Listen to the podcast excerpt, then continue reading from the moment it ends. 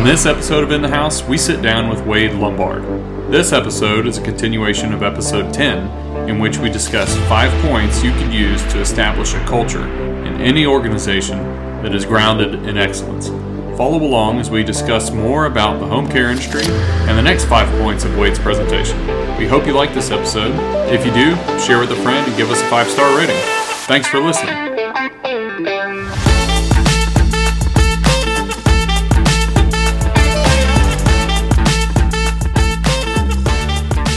Welcome to this episode of In the House. Today we have Wade Lombard back again for part two of our discussion.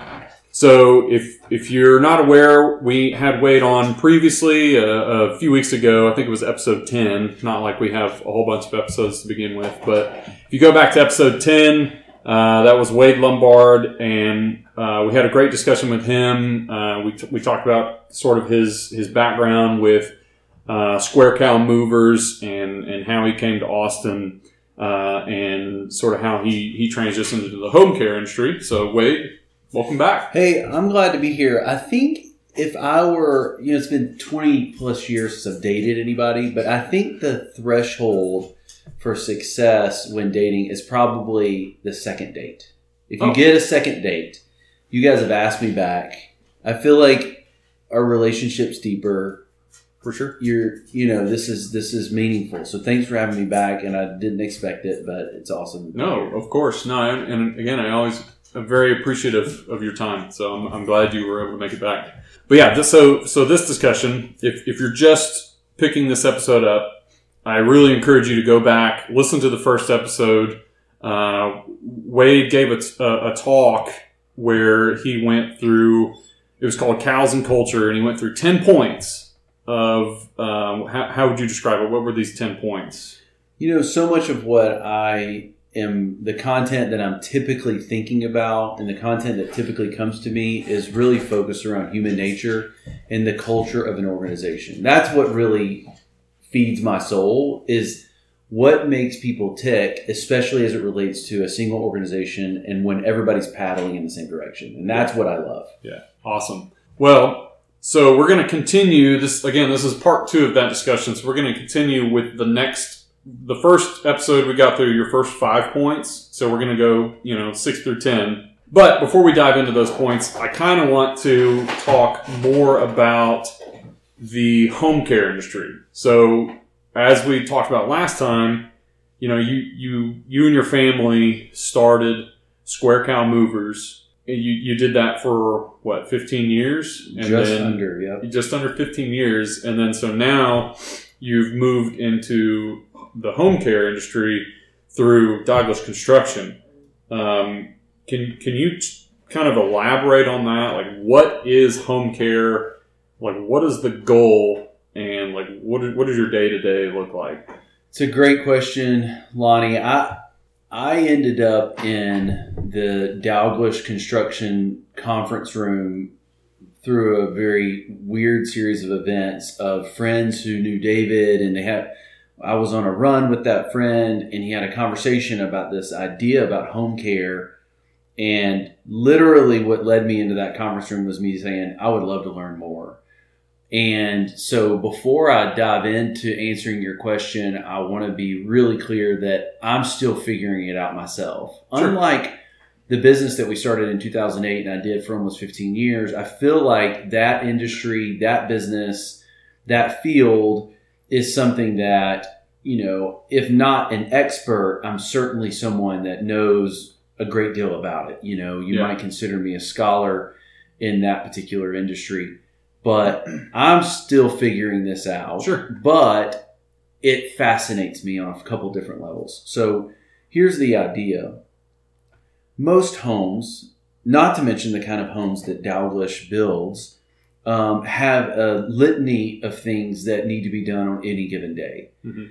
From the most minor things like replacing an air filter uh, for an HVAC system or cleaning an ice maker or fixing a, a stuck door or something like that, all the way to finding a, a leak in a wall or in irrigation or finding um, the reason that some something's dysfunctional about your high end appliances or maybe a drywall repair. So most people, including myself, I don't live in a large house. My house is about 2,600 square feet.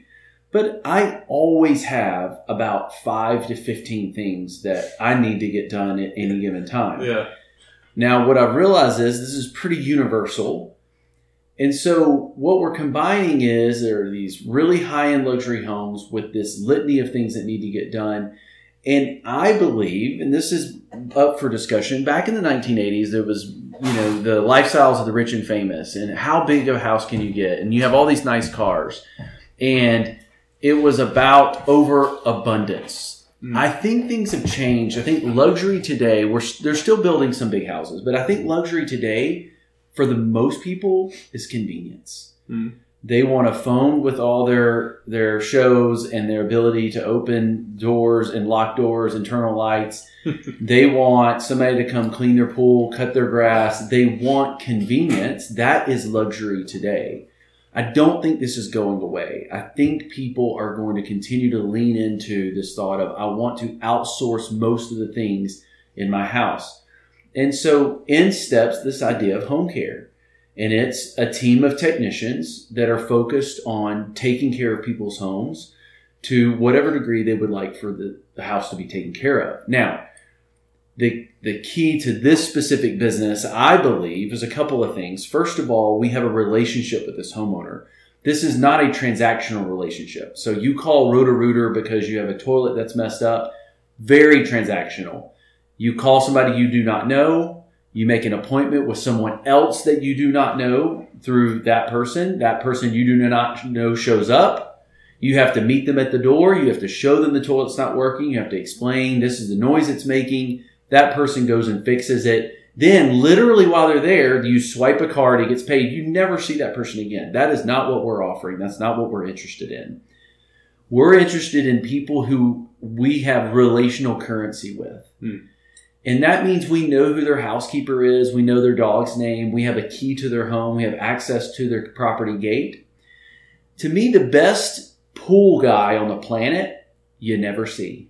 But the pool's never green, it's always blue and that's really sunk somewhat the idea of home care is we come we get in we get out. Most of the time you don't even see us but that drywall is repaired and it's just all done. And all you're doing is communicating the, the list of things that need to get done. Certainly this not always that's a little bit idealistic. Usually we're pulling the client in to some degree to let them know what the progress of any particular project is. But that's generally the idea taking care of the home and being as invisible as we can um, and as communicative and relational as we can with the client. So are these homes, they're just Dalgleish homes? That is the current situation, just DCC homes. Now, do I want to expand outside of DCC homes? You better believe it. Of course. And um, you really need to perfect before you duplicate, though. Yeah. And the the beauty of this business is it's been going on for a long time and we have a bit of a runway because we have existing clients. And it gives us the opportunity to figure some things out for the infrastructure because once we figure the infrastructure out scaling becomes possible. So what are what are some challenges i guess that, that you currently face on on the home care side of things? Yeah it's if i'm a mason i am providing this pretty much the same service every single day. You get really good at masonry. Now the type of material changes and maybe the, the, you know the scaffolding certain situations will change depending on what job you're on but for the most part you're you're continuing to do a very similar thing yeah well this could not be further from the truth with something like home care you're doing something different almost every day almost every single day which means you need to be a jack of all trades and then the next part of that is typically a ma- but a master of none. Hmm. Well, I don't know that we have the margin with this type of client to not be a master. So we really need to be a jack of all trade in and to be a master to some degree to be able to meet the, meet the standard of this type of client. This is a really big challenge for us. So to what degree do can we meet that standard? That's we're still figuring out. The other thing is scheduling becomes really hard with these type of things. Something you think is small, hey, I just hey, I just need you guys to come in fix these three things. We're like, great, we've done these type of things before. We're going to be there for a day and a half. You're there for three weeks because something turns into another thing, and then the client adds this. And so scheduling is definitely one of those things we're still trying to figure out, and we have not we have not figured it out. Finding laborers uh, that or tradesmen that know a little bit about everything is a really big challenge. And I've been talking to Adrian about this recently Mhm. and how to track these kind of guys down and what they look like and you know what appeals to them. Um, and so I don't think once we open Pandora's box with clients that we're going to have a hard time selling this to the clients out there. I think people want this. I think it's around some of what we're doing and some of the staffing that we've got to figure out and we're not quite where we need to be yet in order to open it up. So if, if you do expand, I guess beyond just DCC projects, I mean, is this more like is this like a handyman service? I mean, how do you distinguish yourself between like this is this is home care versus you know you're just a handyman completing a, a list of items that that the client had? Like if you were to ex, if you were to grow that and expand that, like Yeah, How would you well, I that? think that's a really, really insightful question, and I think it's a bit nuanced. I don't Yeah. think that. I think this you're you are you know kind of um, you're drifting into the body of water that I don't yet have clarity on Yeah. about how to, to distinguish those two things because home care um, the the words itself, which matter to me greatly, the vernacular that we use matters, and the, and when you think about home care, it feels a bit more personal and comprehensive. Yeah. And as you just said, Wade, it sounds like a lot of what you're listing feels like a handyman service. Um, and I think there's probably a happy medium there between those two things, and, and discovering that we have nailed down kind of what we feel like our offerings are, and um, but that's nuanced. That's a tough thing for me to answer at this stage. I've been eight months in, mhm. and for me to be able to articulate that would be pr- probably pretty tough. And I, I think at its core, the original core of home care was th- these are larger than your average house. And the maintenance manual, the manual, the homeowner manual is an encyclopedia. Mhm. And part of home care's original goal was we'll provide all of that maintenance that otherwise gets overlooked. Right. And you forget to change the filters on certain things out of sight, out of mind. Right. So to give the client, to, to your point, the uh, the convenience of taking care of all that, so that they show up and that product looks just like it was driven off the showroom floor each time you show up. Right. And then, kind of to your original point, it's we were here for this purpose. Well, while you're here, That's right. could you go ahead and do this? That's right. yeah. Yeah, it's more it's more dental hygiene where Yes, that's a our, good way to do it. you know it's one of the few things that's not reactive when it comes to our health. Our our, our dental hygiene. Most people are proactive about taking care of their teeth.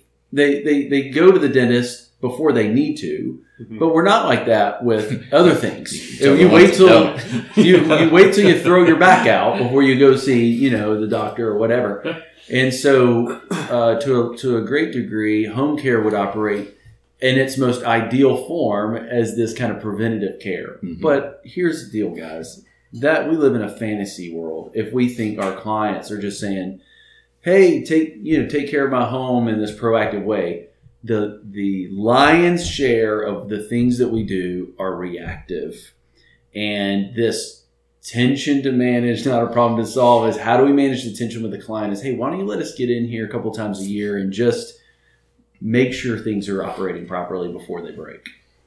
And it's so it's it's basically the the client can tailor the service according to their needs, right? Like, That's right. is it is it something where it could be done monthly if they want, or yearly, or you know, yeah, biannually? It's it's whatever they want, right? I mean, That's right. So, so the clients that so our three offerings of, as we have uh, uh, started to to present them are preventative maintenance, which is what we're talking about now. The client can often choose how regular that the, they want us. Most of them are, are semi-annual. A couple of times a year we go in and we check. And this is the list of things we check. Um, we do have a couple of clients that don't live in town full time, and so they have us do more regular checks because they don't live in the home. Mhm. Uh, but that represent a very small percentage of our total revenue. Most everything is the next, which is what we call targeted tasks. So the first offering is preventative maintenance, then it's targeted tasks. That is, hey, this toilet is running. Hey, this floor got scuffed. Hey, this you know stairwell, well, uh, you know the kids were sliding down it, and now it needs to be readjusted. The third is one that we're really been leaning into quite a bit lately, which is project management. And project management is it's bigger than a targeted task. It's not preventative maintenance. It's hey, you know, I need uh, all the flooring done in our main house. Uh, you know, we need that project managed, and we'll mm-hmm. go in. Or we had a we have a client right now with mold remediation. We're managing that project of not just making sure the mold is taken out, but also rebuilding part of his house that that got damaged. And so we're really leaning into some of these bigger projects, and it's becoming a, a pretty big source of revenue. So I got two questions. go mm-hmm. for it. Yeah. One, what is the most common overlooked maintenance item which you find? That's good. And then what's the most common repair that a customer asks you to do? You know, this is where I wish Lucas was here. Um, he can answer this, which is a gentleman that works and has been in the field for um, home care for a number of years. He's amazing. he's great. He's wired perfectly for the the, the business, and he's truly a, a, a talent that um, I'm glad that we have. So the the honest answer is I don't know. I w- I'm not there yet, and those are the things that we'll study over time. I will say that we have not been as good at keeping data as I would like to help derive strategy going forward.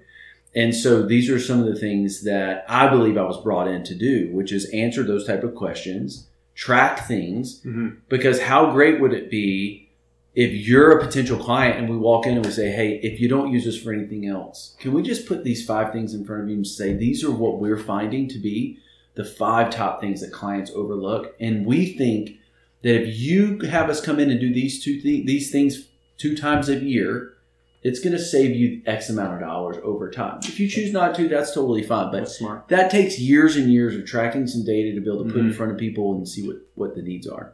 That's smart. Yeah, and I think that kind of plays a little bit into my question was what changes are you hoping to make and what impact are you are you wanting to have? So, so much of this is about the things that I enjoy. I have always, I've been in home services now for 15 years, and serving at a high level is something I really love. And when the culture of an organization is focused on serving, there's a difference between Chick fil A and Burger King. Hmm. One has a culture of serving that's unparalleled you go into certain hotels or certain department stores or certain places and you're like serving matters here those places are very attractive to me beyond just where i spend money and then i like people i, I find that to be intoxicating and something that i love to replicate. And so the idea that we are a phone call away they know who we are they trust us and that from the time we answer the phone to the time that that thing is fixed and we're leaving their house the client has 100% certainty that we have their best interest in mind and that we know what they care about. That is what gets me out of bed in the morning. I really really love it. So to me the aim is obviously we need to grow this business because that's what healthy businesses do. They grow.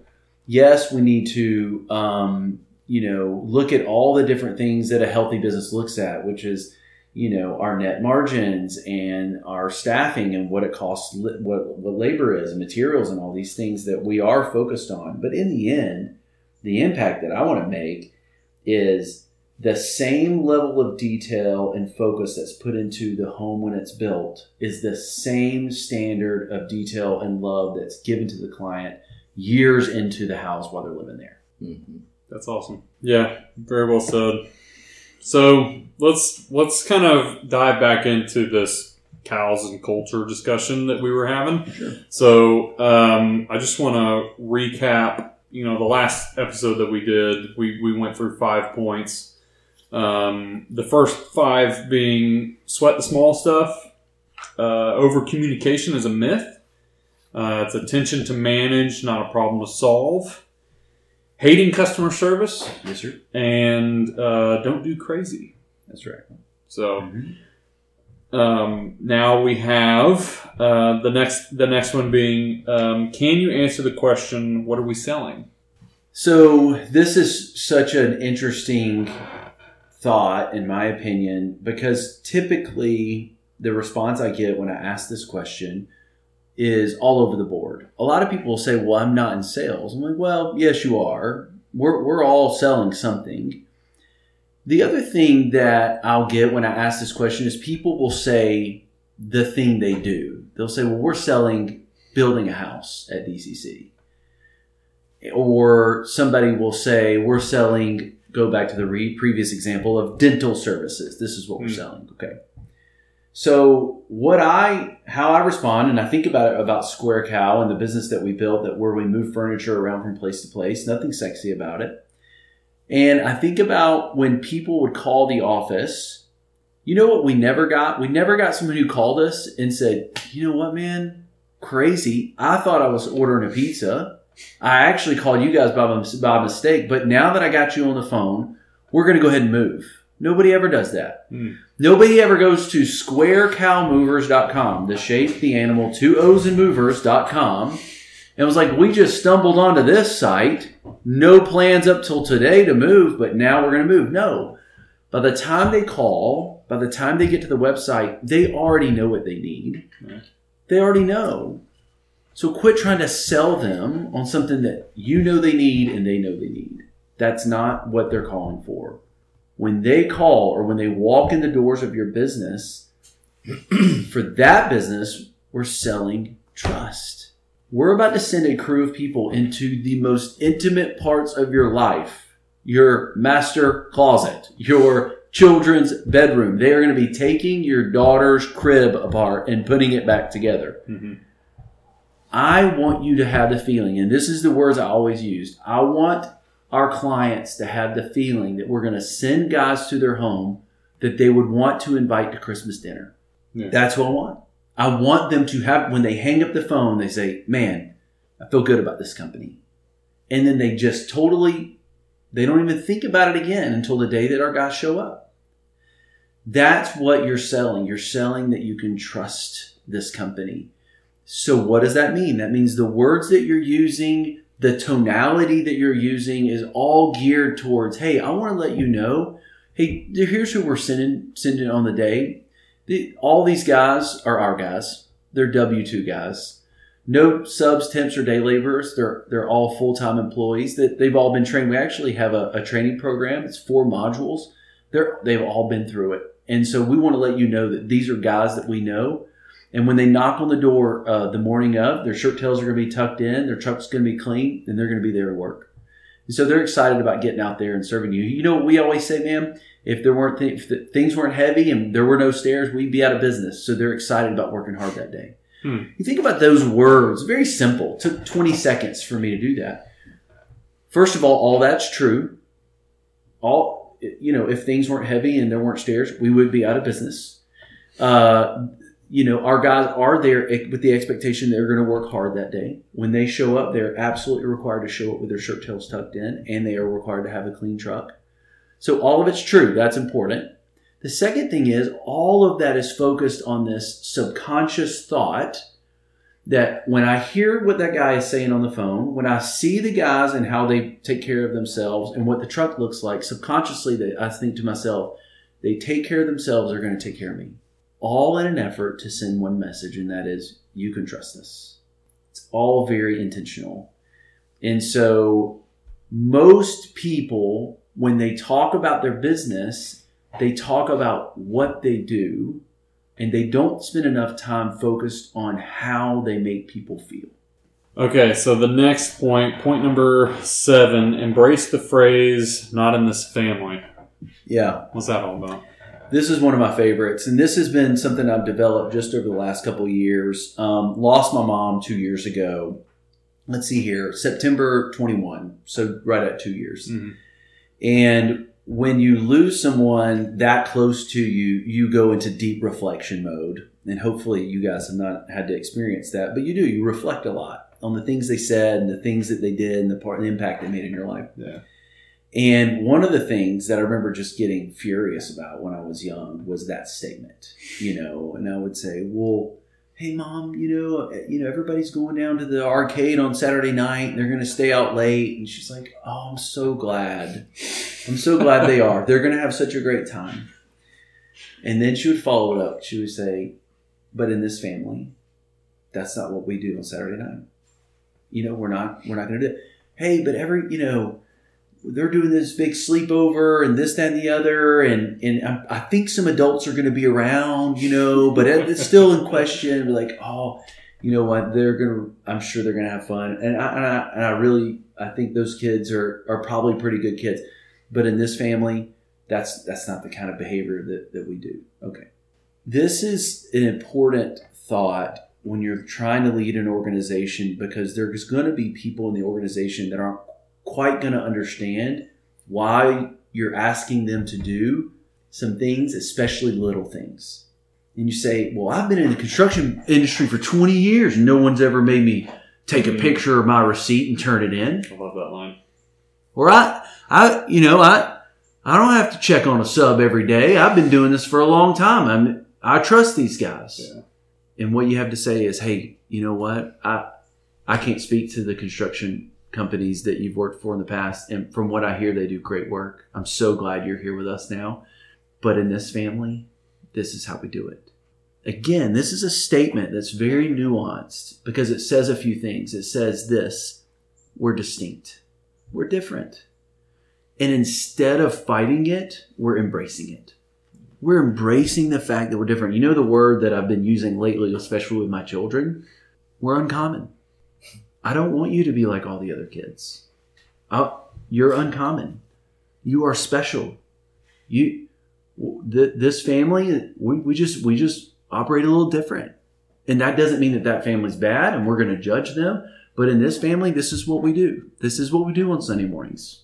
This is how we handle things when when you know your friends are doing all these things, and we just that's just not our jam. That's not how we're going to handle it here's the way I look at it, especially as it relates to family. And I know I'm getting off into some family stuff, but we spend our lives going through all these intersections, right? And here's the deal, man. With my kids, there's a lot of them we just blow right through. Social media is one. All three of my kids have social media. Mhm. Just blew right through that intersection.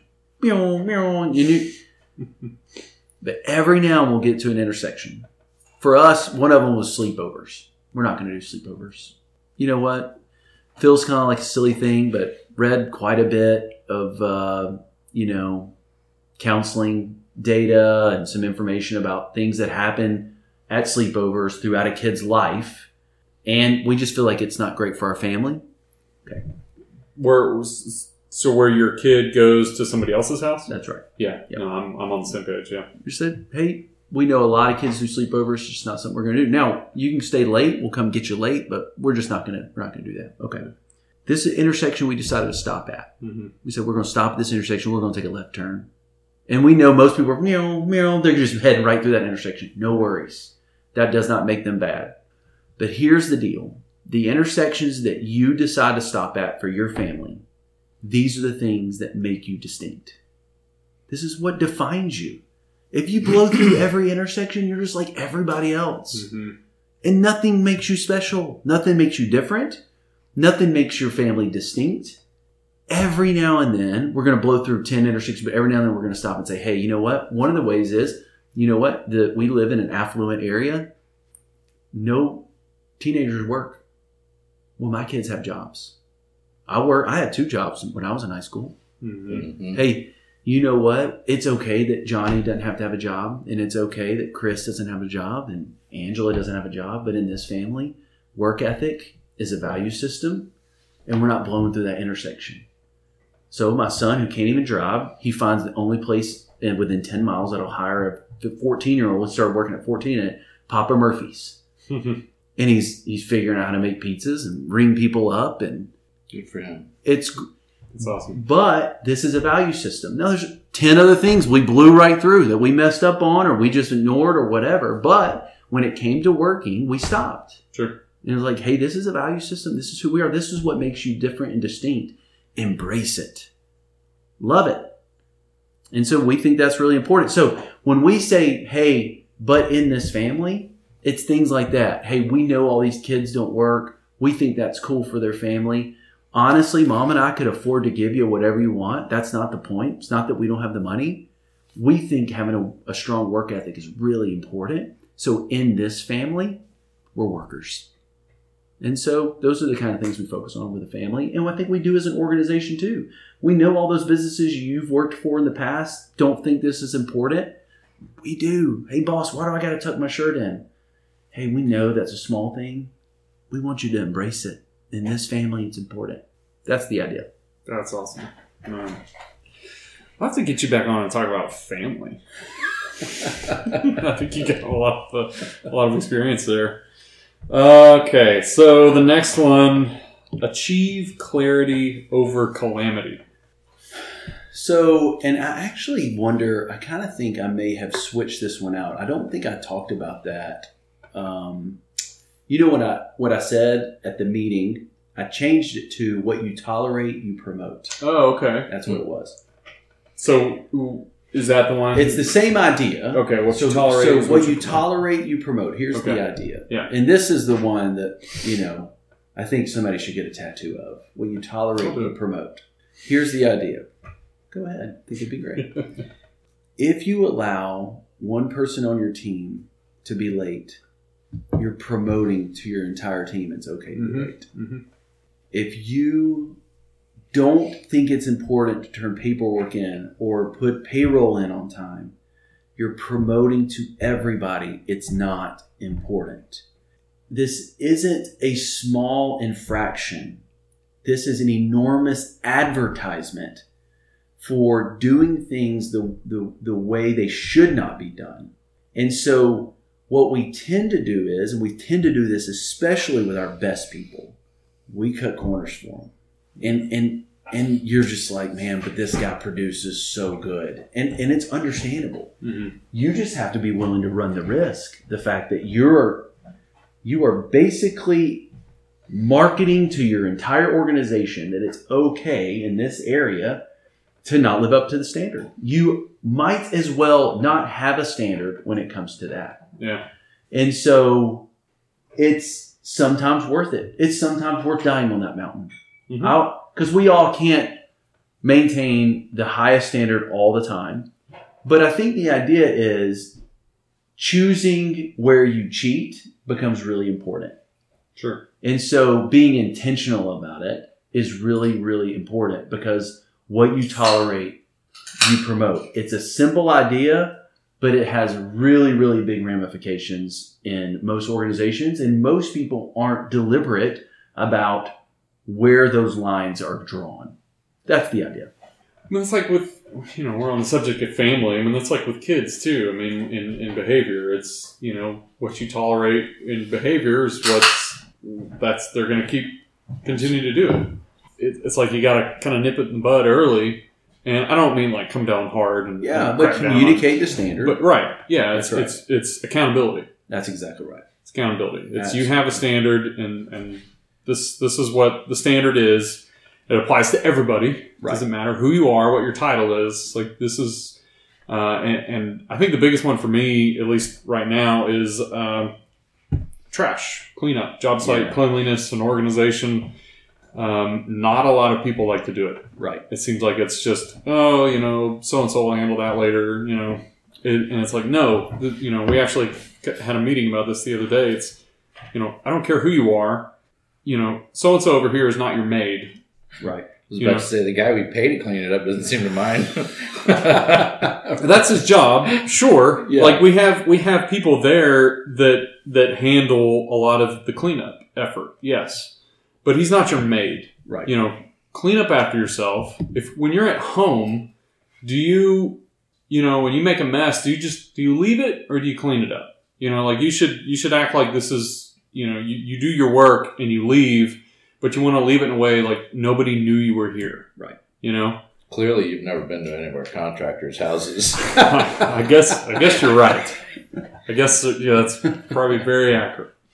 But that that's kind of the, the struggle I'm going through is is But- you, you have a standard and it, it should apply to everybody. It doesn't always, but it should. And it's like you, you know, even I I'll go outside and I'll pick up trash because it's it's the one thing like when they see you do it, That's right. then they're gonna know like okay, this is this is important Right. it's not just something we we hire somebody to do to, to handle for them it's you know if they if if they see you do it then they're they're gonna be more conscious of it and they're and they're gonna handle it hopefully that's the idea but So, and I'll add on to that this, and this is something that I told you guys at the all hands. The the reason that I wanted to meet with David originally was because I had been watching the Dalgleish brand for over 10 years. And the brand stands for detail and a high standard. And that's the brand. Okay, when we talk about brand, the brand, this is my perspective, David would probably maybe articulate it differently, but for me, high detail and and and high standard. Okay. It's rare that a high level of detail and a high standard includes a disruptive mess on a job site.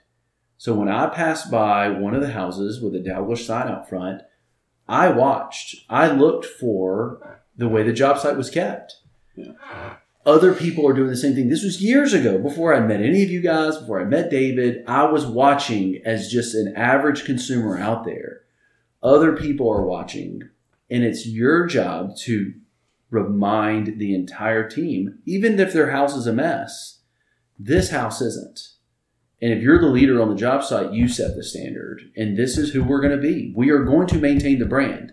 We are not going to lie to the public Hmm. because the brand stands for this and we're going to walk that out. It's your job on that site to make sure that standard is maintained. okay so the next one find the dead spots what's that Yeah. Which number is this? that's number nine Is it? Okay. He's like, how many more of these do I have no, left? no, no, no. I, I couldn't remember. No, no, no. I, I don't mind at all. Yeah. So um, I stole this from a from a pastor. I was listening to a sermon, and he he used this illustration in a different way, but in a in a in a in an adjacent way. Um, this is about human nature, and this is this is about individuals. This is less about um, a collective group or an organization, but I do think the illustration applies, and I think that it, I think that it, it really defines how we're wired, all of us, and it's about an irrigation system in someone's yard. Mhm. And if you have an irrigation system, it's amazing. These are the these are the unsung heroes of landscaping. This is the offensive line, right, of landscaping, because it pops on in the middle of the night it waters your yard and you you you don't even think about it. Your your yard's just green. Unless you're in central texas during a drought which at one point you're doing something rather illegal. But we're gonna we're gonna skip over that fact. I call it the offensive line because when do you pay attention to the offensive line? When it's not working. when they're messing when up. When they're messing up, when it's not working. Then you see the replay and you see this guy isn't blocking for anything. He's terrible. You go out in your yard, you have a huge dead spot right in the yard. You're like, what is happening? So on a Saturday, you flip your irrigation system on, all the heads pop up, and sure enough, one head is watering the sidewalk instead of the yard, right? yeah. This is happens. This actually I adjusted. I replaced an irrigation head this past weekend and adjusted another one for the same reason. And um, you have a dead spot, and you had to adjust towards it. And this is exactly how we're wired as humans. Um, the number one thing is we're really we're really bad at noticing the dead spots.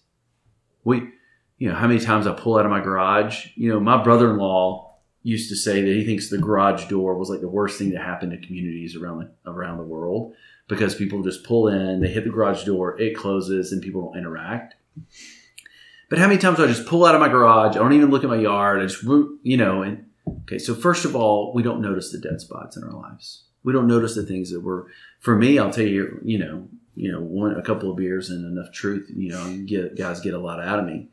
um, I'm a really impatient person, and I struggle with empathy. I'm not. I'm really. I'm. These are things that do not come naturally to me. These are dead spots for me, and I think a lot of people have them. I think everybody has these dead spots, and patience and empathy is one of these that I think men especially are are really struggle with on a on a high degree. Yeah. The other thing that we're not great at, we're not great at at adjusting to them, and so here's what that requires. It requires me to recognize I have a dead spot. It requires me to be very intentional about adjusting towards that dead spot and saying, "Hey, this is kind of who I am, and it's kind of an ugly thing. And I've got to be better for the sake of my marriage, for the sake of my children, for the sake of the people that work for me or work around me, for the sake of my neighbors, for the sake of my friends. I really need to be. And so my quest, probably over the last maybe six or seven years for towards self awareness, has been one that's been really, really difficult and challenging for me because it requires you to really look at who you are. And then Mhm. you're like, man, I'm kind of terrible. I'm kind of an awful person.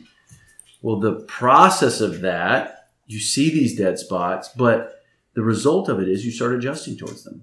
And nothing helps you adjust to, to dead spots more than children. If you have the the benefit of having children, Yeah, that's the truth. these little demons really require you to look at who you are as a person and, and adjust towards these these these kind of ugly parts in your life. And so finding the dead spots, A, adjusting towards them, B, that's the idea. Oh, to push back a little, I, I think it's not so much finding the dead spots that's hard. It's a, it's the adjustment, right? I think Sure. I think in many cases you can clearly see what the dead spots are. It's it's addressing them that's the hard part, Sure. right? Yes. I I do agree with you, but I know enough people where I'm like, you just aren't aware of how you impact other people because you um, you would not act this way otherwise. Sure. And so I do I do agree with you. I think you're a self aware person, and I think a self aware person does things like a podcast and asks questions. I think someone who's inquisitive that has kind of a Socratic methodology of asking questions is inherently self aware. What I'm not willing to concede is that everybody has that. I think it's Sure. either learned or you're naturally kind of uh, predisposed towards being. That's fair. And I appreciate the, the compliment. Yeah. Um, all right. So, not that anybody's counting. Yeah, I'm not. Yeah. This is the last point. Okay. Finish strong. So, how, how are we going to finish strong? You know, this is such a sim- simple concept that almost doesn't need explanation. Um, this is something that I mentioned to David months ago as being a, uh, something that's a bit of a philosophy at Square Cow. And he said, Hey, Wade, we really need to emphasize this at the all hands. It's going to be a big part of our, our talk anyway. And so you'll be echoing some of the, some of the things that we're already trying to do.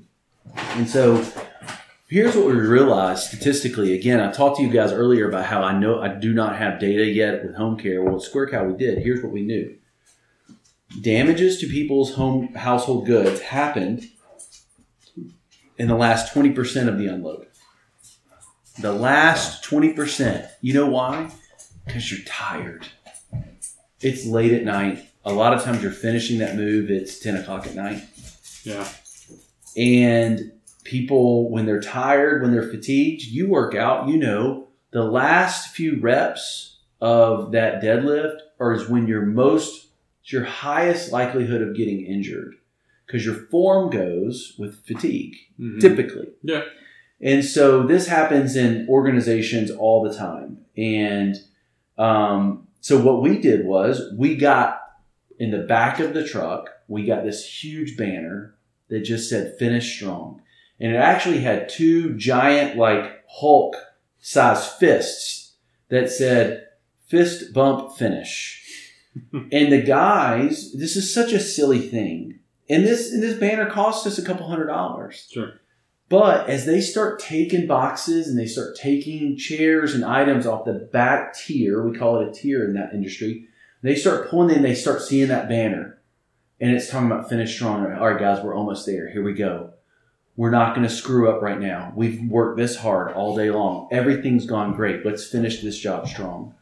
You're reinforcing this idea of we're, we have worked so hard to get here. Why would we spiral hmm in terms of the standard at this point. And the guys literally would get take the last item off the truck, and all three, four guys would go fist bump the back of the truck. It's the silliest thing you can imagine, Sure. but it's a reinforcement of such an important cultural idea, which is don't, to, which is to land the plane Yeah. safely, guys. I believe this is more fitting for your business than it ever is for any business I've ever been in I agree. The construction industry everything's going great the first when when framing's going on. I don't want to I don't, I don't know what i'm talking about. But foundation gets poured framing's going on it's so exciting. You can see the way the rooms are shaping up everything's cool like it's that last 20% where the client's tired of writing checks and the guys are there you know and they're they're just done and then the guys are tired of being there too Mhm. this friction typically creates hasty urgency, not not detail and slow it down, get it right, land the plane safely. And the idea is what do we have to do to make sure that we are going to take care of this client to the same level from start to finish? We said at Square Cow, they would answer the phone on the call center and they would they all wear these shirts say the move starts here. Okay? Because we had to emphasize to our call center they they felt left out of the process because they weren't moving furniture. Like no no no the move starts when you answer the phone. Mhm. so from the, from what we would say is from the time we answer the phone to when the last item comes off the truck we're going to be the best there is. Nobody in town will beat us. We will be the best from the time we answer the phone to the last item comes off the truck. This mentality has to permeate through your through DCC as well. From the when the client walks in the door to start talking about a house to when the last nail goes in the wall or whatever it is, the last thing that happens, we have to maintain the same standard. We have to finish strong. This is who we are. We will not compromise or concede one ounce. So, question, I guess, for both of you: How does that mentality, that finish strong, how does that carry over? Because I think that's something that a lot of people through, I mean, really through any industry, but if we're just focusing in on construction, I think that's something that a lot of people struggle with. Is right the the finish out, the punch, the you know the move in process. How do we finish strong? Like, what does that look like? How are we? You know, you said you had this banner as basically to serve as a reminder. I mean, what's what's our banner when we get to the end of a job? You know, this figurative uh, banner that's reminding us to finish strong. What, what do you think that looks like? I have uh, uh, thoughts, but I'll kick it I would say first and foremost, setting the right expectation for everybody. Yeah, Um, you know, if if someone's going to move into a house, what are they going to expect when they move in? Is it totally finished? Is are there other things going on? And then paint that picture for them out in front that here's what's going to happen. Here's what you can expect. I think setting the expectation first is absolutely the most important because then you're following a roadmap from that point on. And deviating from that roadmap is where you create the frustration. yeah. No, I agree. I mean, and you have firsthand experience with this. You just had a Well, that's why I was trying not to be too specific. About Yeah, I mean- anything. You're Yeah, let's that. play it safe here. You're Yeah. going through that right now. I mean, You know, I have a, I have an antidote or a thought, and it's and again, it's not related to the construction, but uh, I remember years ago that um, the president CEO of UPS every Christmas holiday would go down to and load trucks. Right, it's the busiest time for those guys. They're working all hours. And the owner would go and insert himself into the worst time of the year. Okay and there would be a collective celebration about this guy coming down from you know his ivory tower and sweating with the guys, right? I don't know what it looks like on a construction site, but there has to be some collective excitement or celebration around how we finish. And and and when you think about being distinct, the idea that I have is nobody finishes like we finish. Like we we embrace this time. Most people are ready to get out. We love, we love this time. This is when we shine. The culture that surrounds it is like, we, this is where we're distinct. This is where we're different. Everybody can frame a house, everybody, but we finish like nobody else. Again, I haven't been in y'all's industry very long. I don't know what I'm talking about, but there is something about this like, looking the worst part of life in the eye and saying, I'm going to celebrate this. I, we will win this. You will not, you will not beat me. That people get behind. And it's the hardest part. But how do you kind of create this energy around um, that last part? And I don't know how to do it, but if you can, man, I think it would be awesome. I'm going to try to throw in a fitness analogy. So Oh, great. This, you know, we'll see how this goes. But uh, Arnold Schwarzenegger did a movie uh, called Pumping Iron, and in that movie, he talks about chasing the pump. So, what's that that he's referring to is like you're, you're doing a you're doing a workout. Let's say you're doing curls. Mhm. All right, he's he's definitely known for his his biceps, right? So he's doing curls. So the the pump, chasing the pump, what he's talking about is like on the latter part of your set. You, you know your your muscles are, are full of, of blood and oxygen and they start to hurt and you're, you're pumping as much blood as you can into that muscle because you're you're breaking down the muscle fibers right Mhm. you're actually causing causing damage but that's where the most most growth happens Mm. so that's when he says chase the pump, is like when you get to that point where you're you're getting to failure and it's it's really starting to burn, it's starting to hurt. It's like keep That's going, the best part. keep going, Right. Because that's that's where the growth happens, Right. Exactly. Same so I, I guess what I'm trying to say is like at the end of the job, like you said, everybody's tired, everybody's wanting to get out of there. The owner the owner wants you out of there. You want to get out of there. All the trades they're done. They want to get out. Neighbors want you out of there. Parking. Yeah. the neighbors want you out. right. No like nobody wants to be involved anymore. But that's the part where maybe you know the most the most growth can happen. Um, you know whether that's uh, through a leadership initiative or or something but you know that's that's the last part of the set that you're that you're pushing. That's where you need to push the hardest. Absolutely. right? That last 20% last part of the job. You need to push the hardest. Chase the pump That's it. That's, e- that's exactly growth the happens. idea. That's absolutely the idea. And I don't know how exactly to, to accomplish that, but I do know that if you're able to, it'll be powerful.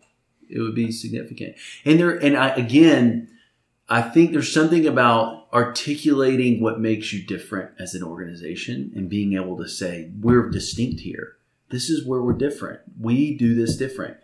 People are attracted to that. Agreed. Well, I I appreciate you coming on. I, your last episode, I just want to say, I, I received more phone calls and text messages and and other forms of communication from people about your last episode, Oh, wow. just saying how wonderful it was. It's very nice. And um, my kids are are huge fans of yours. we need to get them checked out. Oddly enough, they uh, yeah no. I come home and they're like, oh, uh, I, I want to listen to Wade Lombard. Why? Why? My kids would absolutely echo that sentiment. I mean, like he's a great guy, but you know, we, there's plenty of other things we could do. It's like, no, I want to listen to, I want to listen to that episode. I want to listen to Wade Lombard. Like, okay. nice. So my daughter says hi before we came here. She's like, I was like, do you know who I'm going to go see today? She's like, no, I'm going to go see Wade Lombard. she was super excited. But she wanted me to tell you hi. I'm So- flattered. She seems like a very sweet and naive young lady. she is both. But no, I uh, I appreciate your time, Wade. Uh, thank you for coming back on and, and finishing this this discussion. So you're always welcome here. I appreciate you. Can't wait for the next one, man. Let's talk family sometime. Yeah, absolutely. That'd be Okay. great. Cool. Thanks. Thanks. We hope you enjoyed this discussion. For more information on upcoming episodes, follow us on Instagram. We want to hear from you, so leave us some feedback to help us shape future episodes.